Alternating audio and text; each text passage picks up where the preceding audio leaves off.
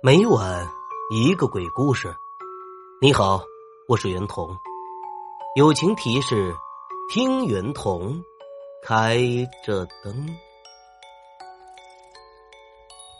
下面这个故事的名字叫做《后悔药》。生容易，活容易，这生活可不容易。人活着，谁不是一边咬牙挺着，还要默默的念着“坚持，坚持，再坚持”呢？要问什么是简单？哈，死最简单。吃一粒生腿等碾完，万事皆跑。看似潇洒。可有给活人留下多少伤怀，多少悲痛呢？有时候啊人就是脑袋一热，犯了浑了，一直处于自我保护的大脑忽然做出了一个杀死自己的决定。那么今天呢，咱就聊一个，这人死了。有后悔的故事。王哥，我们这面出了名的本事人。不说因为他的年纪轻轻就开上了四个圈我才给他说的哈。王哥确实是我们这年轻人学习的榜样。白手起家，不嫖，不赌，单说一件。他能为了老婆怀孕把烟给戒了，就这么一个年轻有为、人人敬佩的王哥，死了，自杀了。我是第一个发现王哥死了的人。那天晚上，我出车回家，在村口的水库边上，我发现了王哥的车。驾驶门开着，还打着双闪。我以为他下车有事儿，可是我就发现这水库边上有一双鞋，摊开的杂草直通向水面。水库里飘着一个人，等捞出来的时候，人已经死了。王嫂哭得死去活来。村里的人跟着叹息流泪。要说王哥为啥自杀呀？传言有各种的版本。最靠谱的说法就是说，王哥投资的养猪场感染了瘟疫，三百多头猪啊，三天，仅仅是三天，都死绝了。家财万贯，带毛的不算。该着发家，老母猪一决定就能给你下五六十个子儿。这赶上倒霉呀！这上午哼哼唧唧，活蹦乱跳，下午就死挺挺的一片。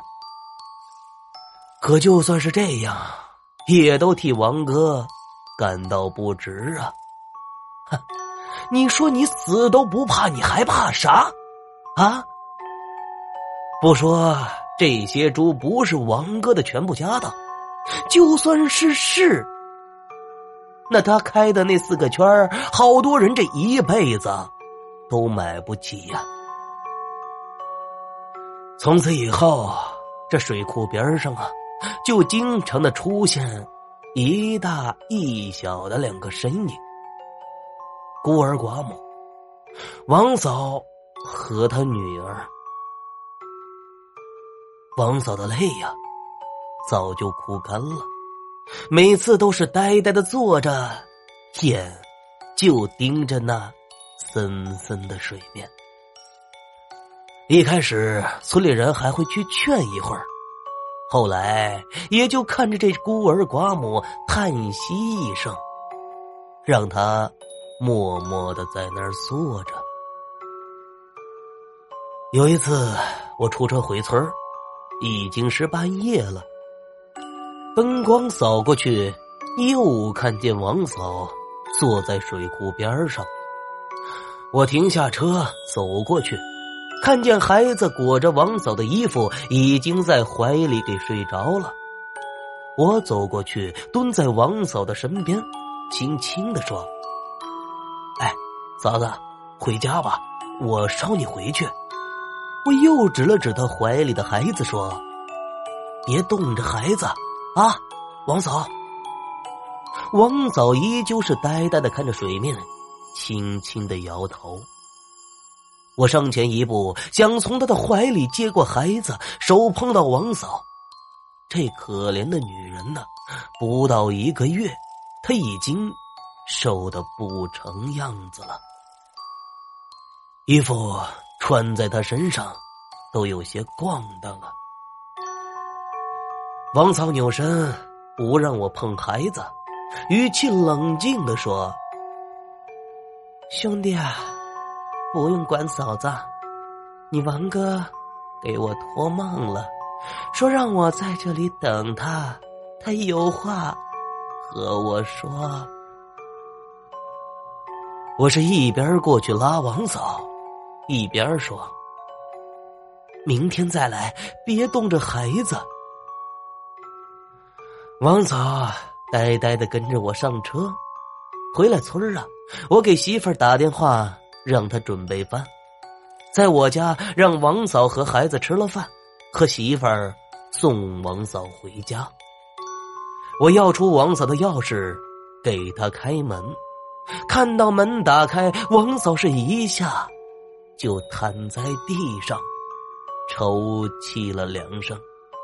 他忽然嚎啕大哭：“天塌了呀！”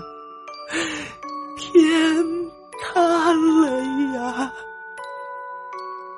我受不了了，天塌了！我和媳妇儿都没有去扶王嫂，就让她尽情的哭。老婆紧紧的抱着王嫂的女儿，轻轻的。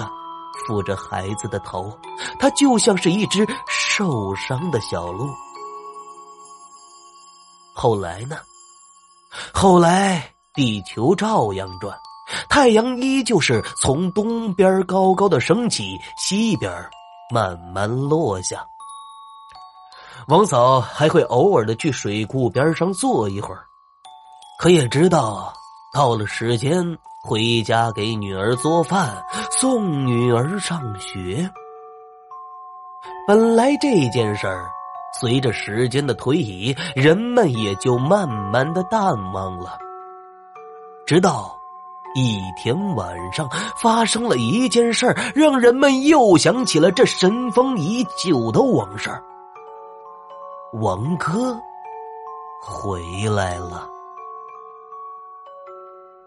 那是村里的一户人家，小两口打架，几个村里的女人去劝架，男的犯愣，当着外人打了媳妇儿几巴掌，媳妇儿委屈的趴在床上哭，几个嫂子一边骂男人一边劝，可是女人哭着哭着就趴在那里哆嗦，几个女人赶紧的给她翻身，发现她两眼翻白，口吐白沫。这嫂子们怕他休克了，赶紧的给他掐人中。这女人堂堂的吐出了一口气，目光呆滞，慢慢的坐了起来，就那么死死的盯着男人。这可把男人看得有些发毛。这时，就听女人是一口男人的腔调，瞪着那男人说：“二愣，长本事了。”会打媳妇儿了，这语气把旁边的嫂子们听的是浑身发木。这时，就听女人又说：“二愣啊，上礼拜三要不是我拖你一把，你小子的腿就废了。我要是知道你会打媳妇儿，我才懒得管你呢。”这句话把男人说的浑身一哆嗦。那天在马路，他忽然感觉有人拉了一下他，他差点摔倒。可就在这时，一辆车从后面冲了过来，压掉了他一只鞋，脚后跟现在的一片伤口还没长好呢。人们得了信儿啊，这三三两两的来了。女人和大伙说笑着：“六哥，你家姑娘那男朋友就长了一张好嘴，一六十三皮没一句真话。”他外面欠的债呀，你卖了肾，他也给你填不满。趁着现在还没结婚呢，告诉我，长点心眼儿，省得以后后悔。他三叔啊，你家祖坟南面塌了，啊，抽空拉车土给填一下，别下雨进了水。二怪，听王哥一句。别认为自己多聪明，有些事儿啊是专门骗你这种聪明人。赶紧的听王哥一句劝，赶紧的撤资。你的那个资金呢，最多三个月，绝对垮。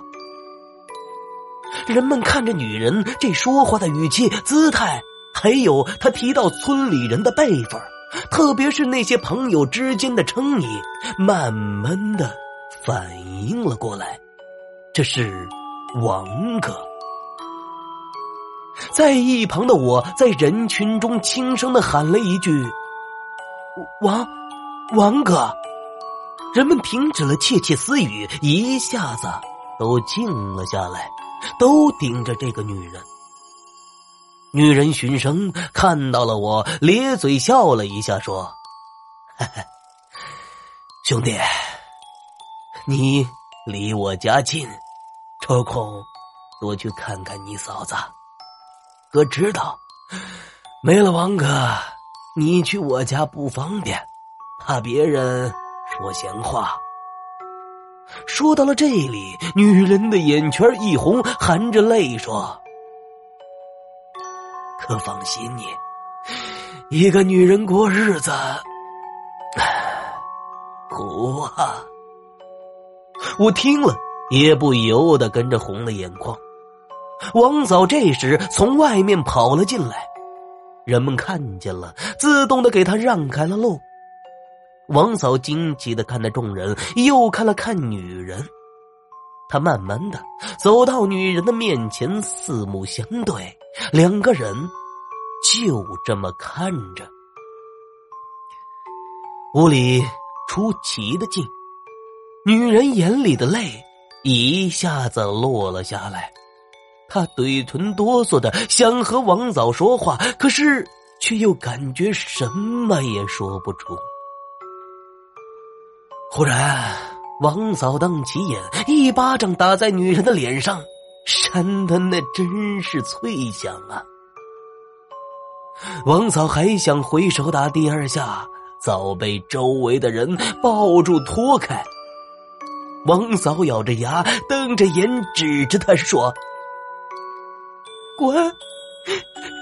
要死死去，别他妈回来！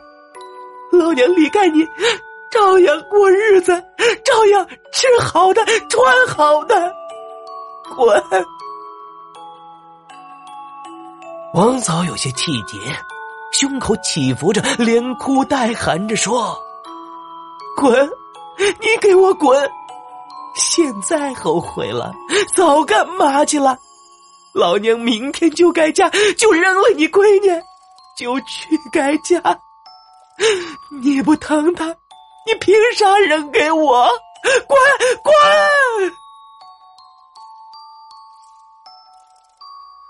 不知道为什么，我的眼泪也是流了一圆。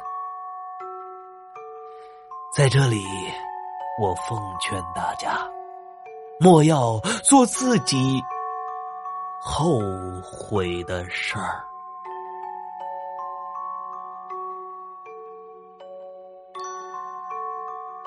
好啦，这就是我为您讲述的《后悔药》的故事。演播：袁童，编辑。李杰伴，感谢您的收听。再见。